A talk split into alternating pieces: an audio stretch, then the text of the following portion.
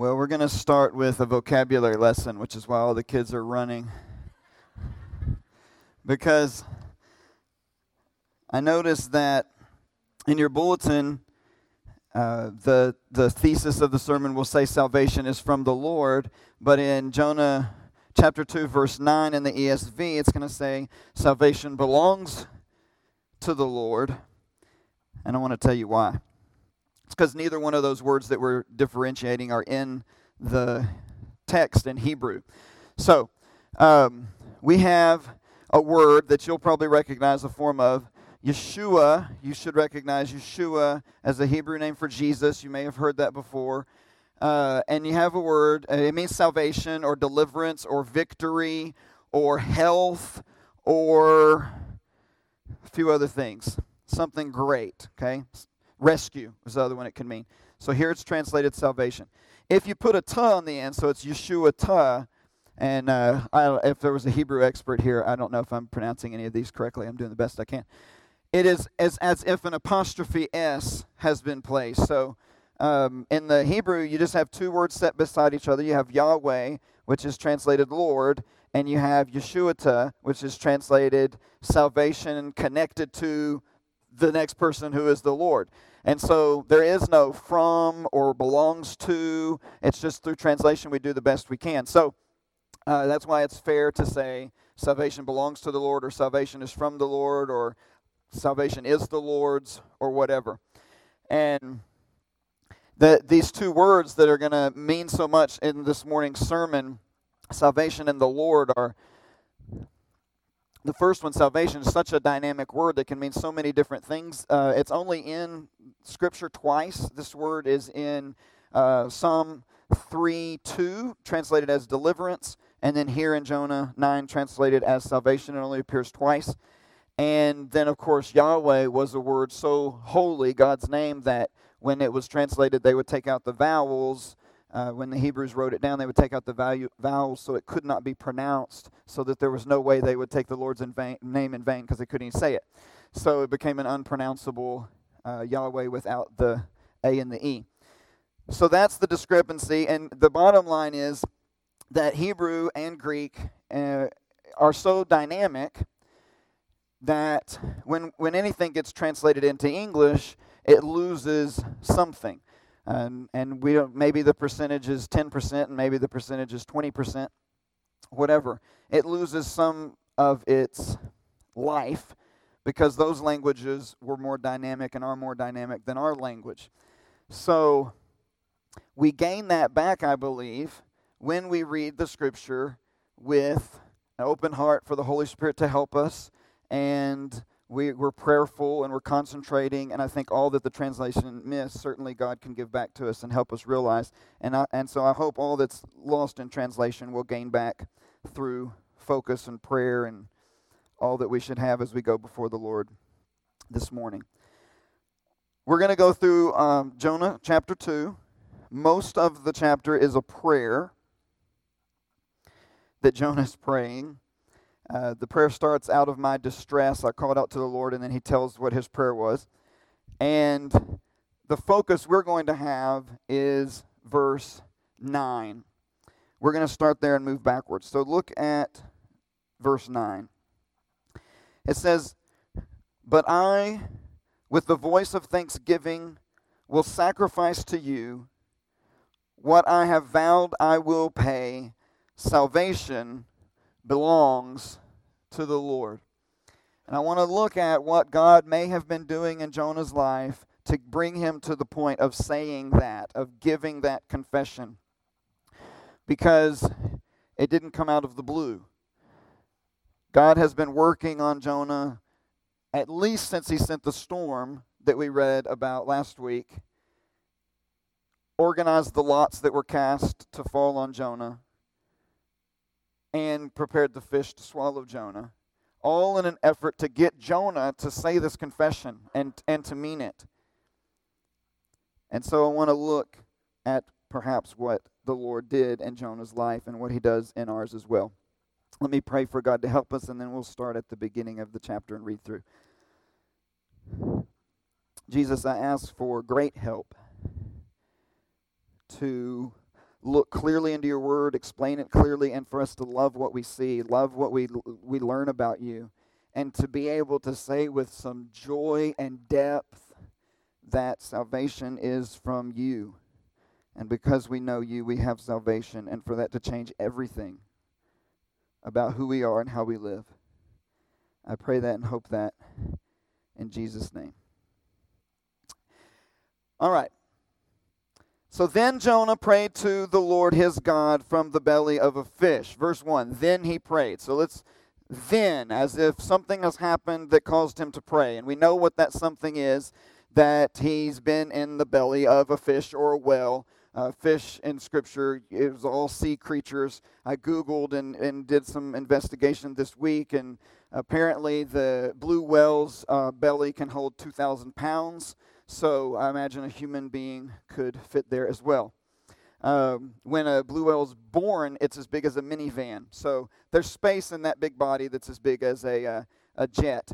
So the, there are also animals that may not exist anymore um, that could have swallowed up Jonah.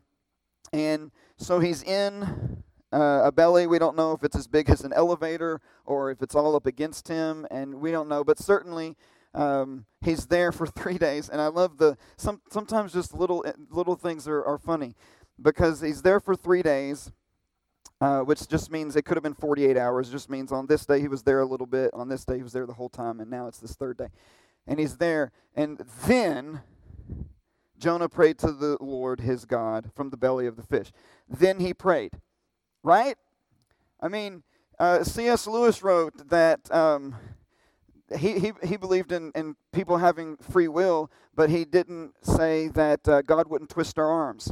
So, this is certainly, he's got Jonah in a chokehold, so to speak, his arms behind his back, and uh, telling him, you know, you might want to tap out here, Jonah, because the way you're living your life isn't working very well. And so then Jonah prays. And we're, we're told from Scripture that he, he provokes our, our prayer. He, when, when we pray, we need to know that since salvation is from the Lord, prayers from the Lord too. That, that even when we pray, that has been provoked somehow through God doing things in our life. In other words, none of us ever, no one ever has decided, now I will talk to the King of the universe without first God doing something in that person to give them that idea. No one thinks of that. No one thinks of prayer or praise or obedience or concentration because we're, we're wicked and we only think about ourselves.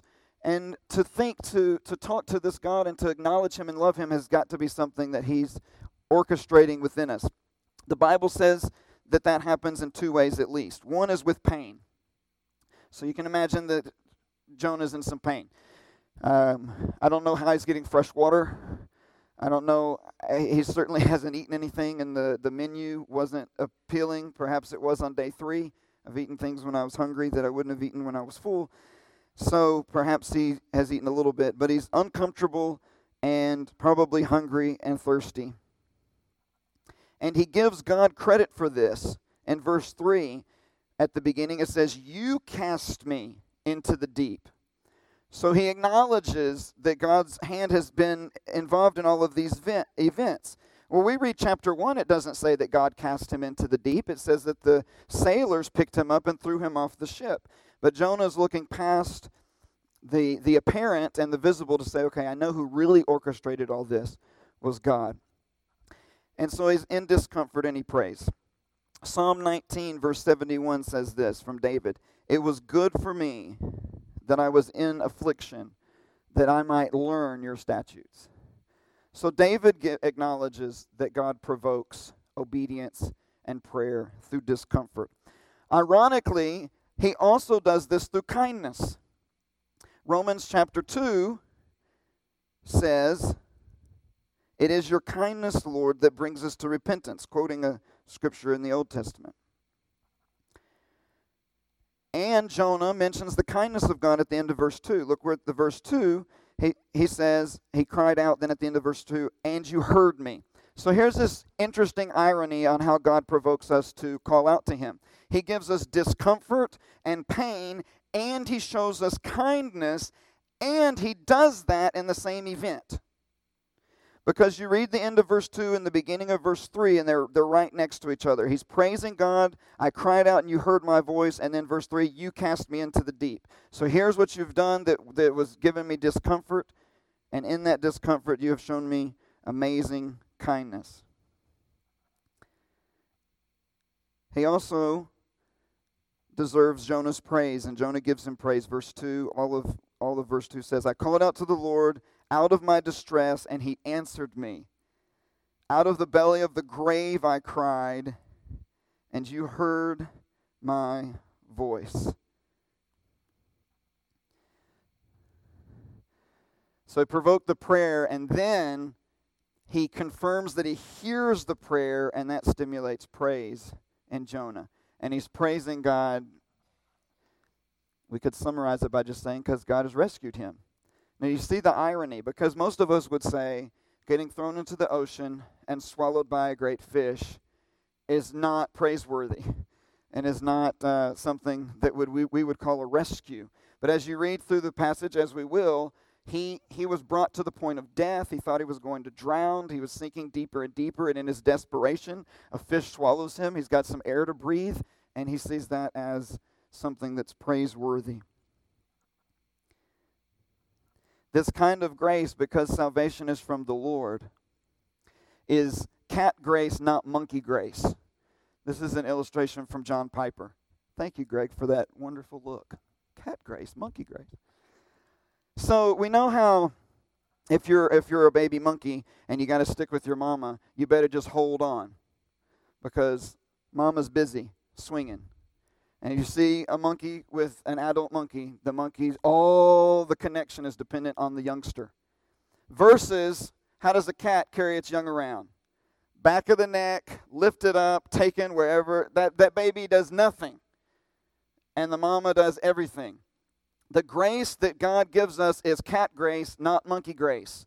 It is not that we meet the Lord and we say, Oh, this is great, and I'm just going to hang on as tight as I can, and I hope I don't fall out, and I hope I don't fall out of favor, and God's going to do what He's going to do, and I'm just going to hold on. No. It is God picked you up and took you somewhere, and you did absolutely nothing. The Bible says it this way in Colossians chapter 1 verse 13 I believe. 12 through 13 and 14. You can look this up later, unless you have really fast fingers, or you can just listen.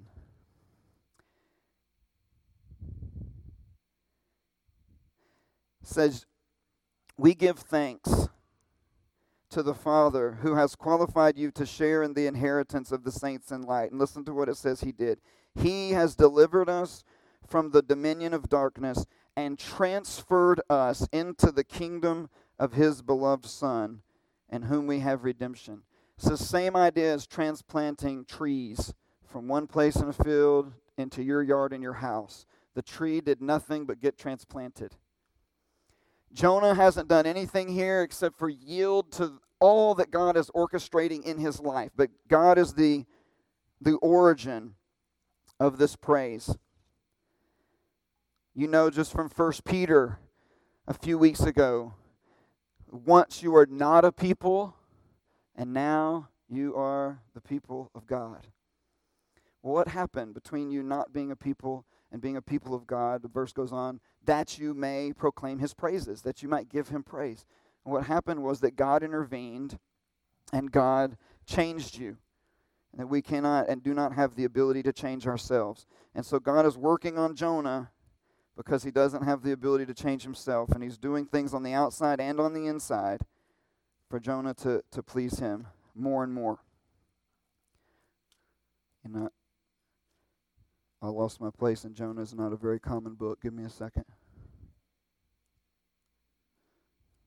If somebody's using a Pew Bible, shout out the page. There it is. Okay. Um, so this is this this is what the hymn the old hymn writers are celebrating, right? When they say, This is my story, this is my song, praising my Savior all the day long, or, or once I was sinking deep in sin, far from the peaceful shore, but what the, the refrain says, Then love lifted me. We have all of these choruses and refrains about God's intervention in our life. So He gives us great discomfort and shows us kindness. We pray, He seems to hear us, and we are excited and we begin to give Him praise, and that's what Jonah is doing here. And then we have a long passage for the next two points, which I'm going to merge. I think in your notes it says he shows us a reality and he gives us an insight. So we're just going to put those together and say that he shows us a reality by giving us an insight. Verses 3 through 8 say this for I was cast into the deep, into the heart of the seas, and the floods surrounded me. All the waves and your billows passed over me. Then I said, I am driven away from your sight. Yet I shall look upon your holy temple. The waters closed in over me to take my life. The deep surrounded me. The weeds were wrapped around my head at the roots of the mountains. I went down to the land whose bars closed upon me forever. Yet you brought me up you brought up my life from the pit, O Lord my God. When my life was fainting away, I remembered the Lord, and my prayer came to you into your holy temple. Those who pay regard to vain idols forsake their hope of steadfast love. So, this moment of epiphany happens,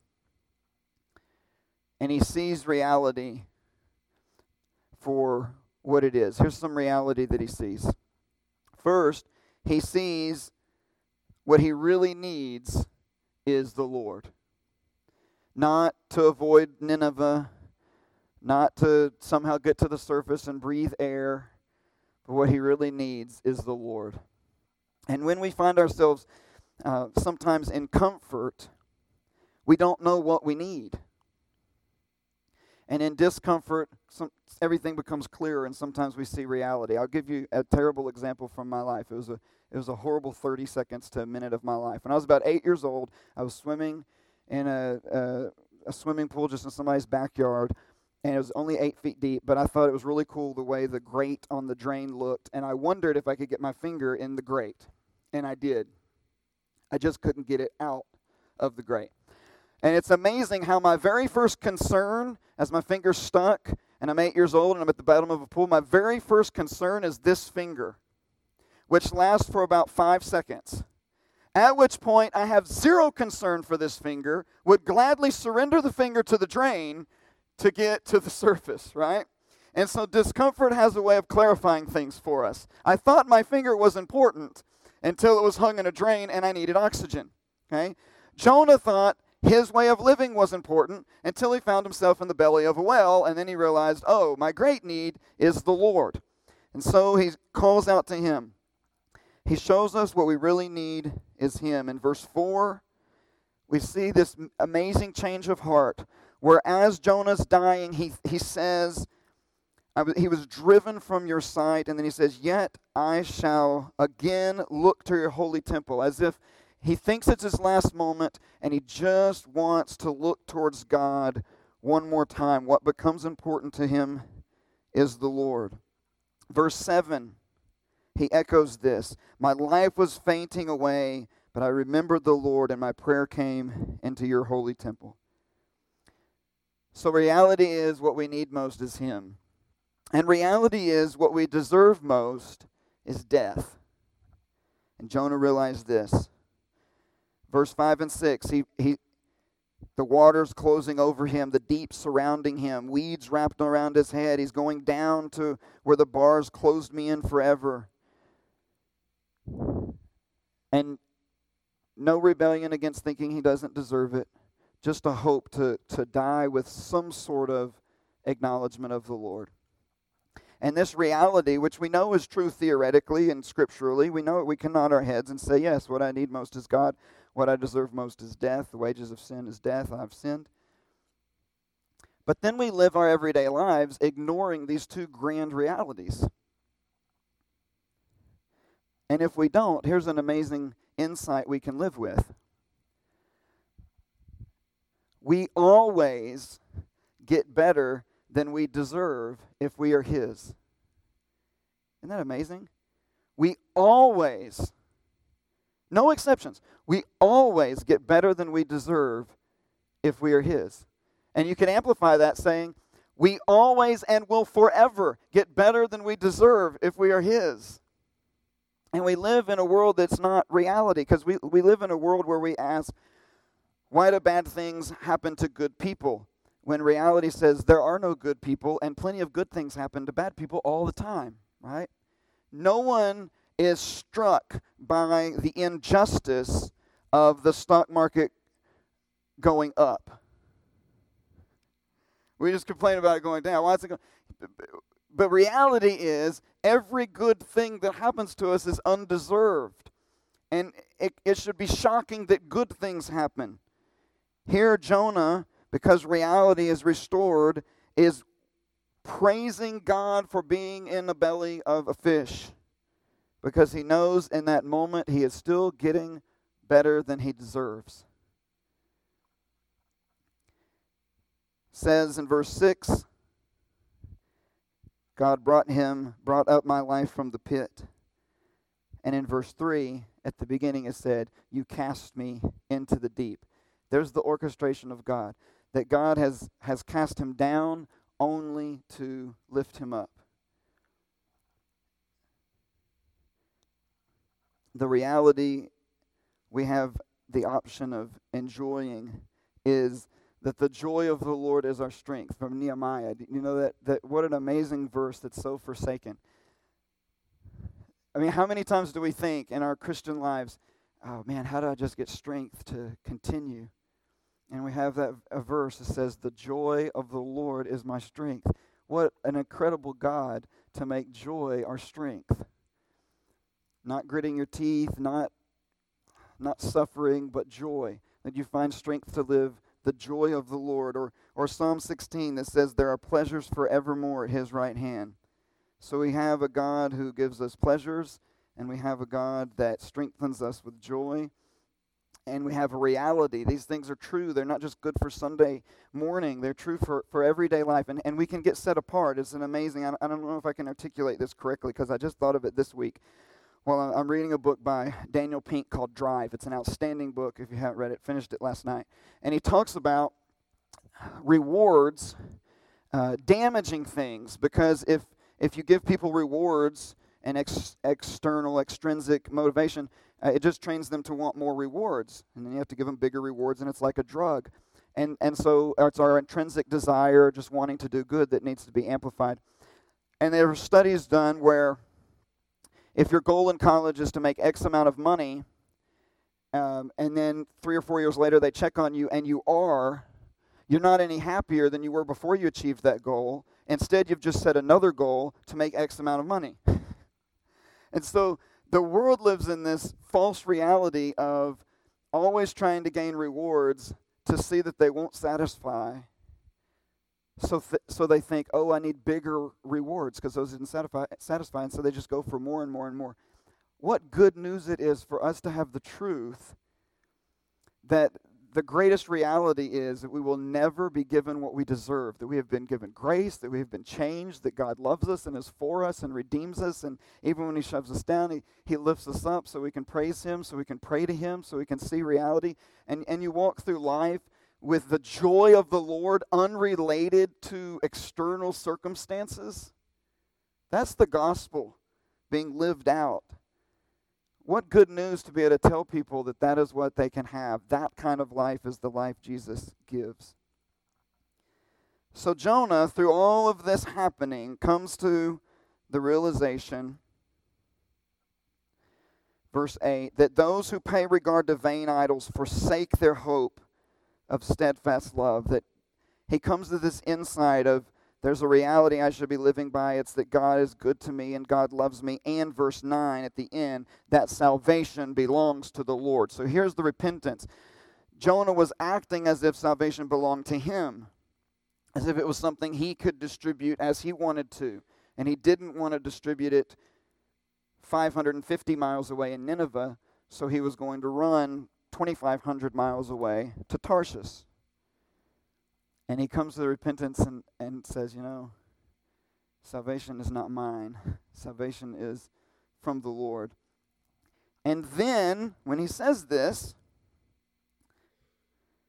verse 10 And the Lord spoke to the fish, and it vomited Jonah out upon dry land. Now, let me contend that the then that in verse 1, then Jonah prayed, and the then in verse 10, then the Lord commanded the fish, are not the same thens. They're the same word, but in context. Then Jonah prayed is because of. Because of all of this, because of all that we just talked about, the discomfort and the realization, because of this. But God doesn't work on an if then, like if you do this, I'll do this. This then for God is just the next thing that happens in sequence. It wasn't God waiting for Jonah to say this and then God say, Oh, okay, I've been waiting. I'm so glad you said that. Now I will deliver you from the belly of the fish. It is first God provoked prayer, then God provoked praise. Then God gave an insight to reality. Then Jonah confessed. Then God commanded the fish. It's just in sequence. He's been doing all of this. It's, it's, it's not that we provoked him to do anything, it's that he has been working on Jonah and he works on us.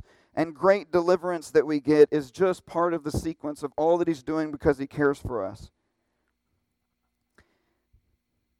Now, those of you who know the whole story of Jonah know that Jonah, Jonah's repentance was short lived.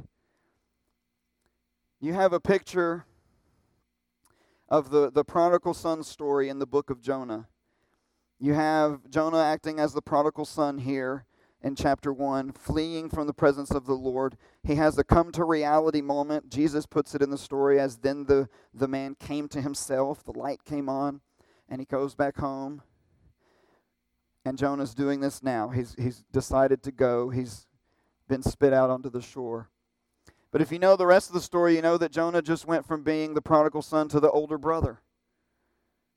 And then he throws a fit that people repent and even says, I knew you would do this, God. That's why I didn't want to go. I knew that you were compassionate and slow to anger and were going to forgive people. And I hate those people, and that's why I didn't want to go. And then you have in the story, of course, the Father. God the Father, and Jesus told the story of the prodigal son, which is better entitled the story of the good father. And you have this father working on Jonah, who doesn't deserve to be worked on, trying to reach Ninevites who don't deserve to be reached. And our opportunity, and it's an amazing opportunity, is to neither be the prodigal or the older brother, but to live in a way where we are dis- distributing grace as the Father does. It really is an option for living. We don't have to always be prodigals. We don't have to always be older brothers. We can, and God calls us to, be in the new creation He, he placed within us and to live out a distribution of grace.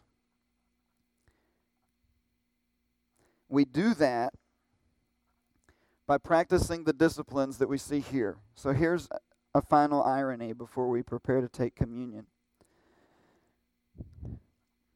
You and I can avoid some crisis, not all crisis, but you and I can avoid some crisis in our life, the, the swallowed up by a fish kind of crisis, by practicing the disciplines that now that the crisis would provoke us to practice if we were in the crisis. Does that make sense? If Jonah had been praying all along, praising all along, seeing reality all along, confessing that salvation is the Lord all along, he wouldn't have been swallowed up and en- endured the discomfort. So God gives us discomfort to provoke these disciplines to cry out to Him so He can change our personality. But if we're disciplined enough to say, you know what, Lord, I know that's coming. I know you'll do that. You love me so much, you're willing to twist my arm to, to bring me to another way. How about I just seek you every day? I think God's given that a big thumbs up because we can practice these disciplines without crisis. We can pursue the Lord and love Him and do all that Jonah does in this moment. Because the truth is, God is provoking all of us to do that even now. The Holy Spirit is constantly drawing us to God. And if we we just kind of open the windows, so to speak, He'll blow in and come in and change the temperature of our spiritual lives. So that's our opportunity, and that's what I want to pray is that as we live, we would live in a way celebrating and stating that salvation is from the Lord. It's not my own. He gives it to me freely. It came from Him. And if He calls me to distribute it, it's His. And I should obey. Lord, I, I ask that we would love this truth that salvation is from you, salvation is yours. You are the God who saves, you are the God who changes. And we see all this work you are doing in the life of Jonah, and certainly know that you're working on us as well. And I pray that we would yield to the work of the Holy Spirit and what He is trying to do in our hearts and our minds, that we would seek you freely and lovingly because you first loved us. I pray that you would help us escape many, many, many crises that we might have had we not followed you to begin with, and just have the discipline to love you and follow you and be spared.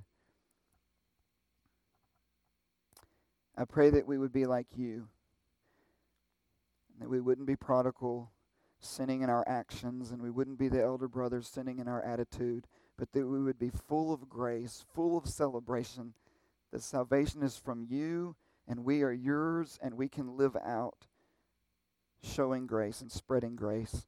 Help us to concentrate on that in this last song and as we take communion and to meet with you and to show our love to you in these next few minutes. In Jesus' name, amen.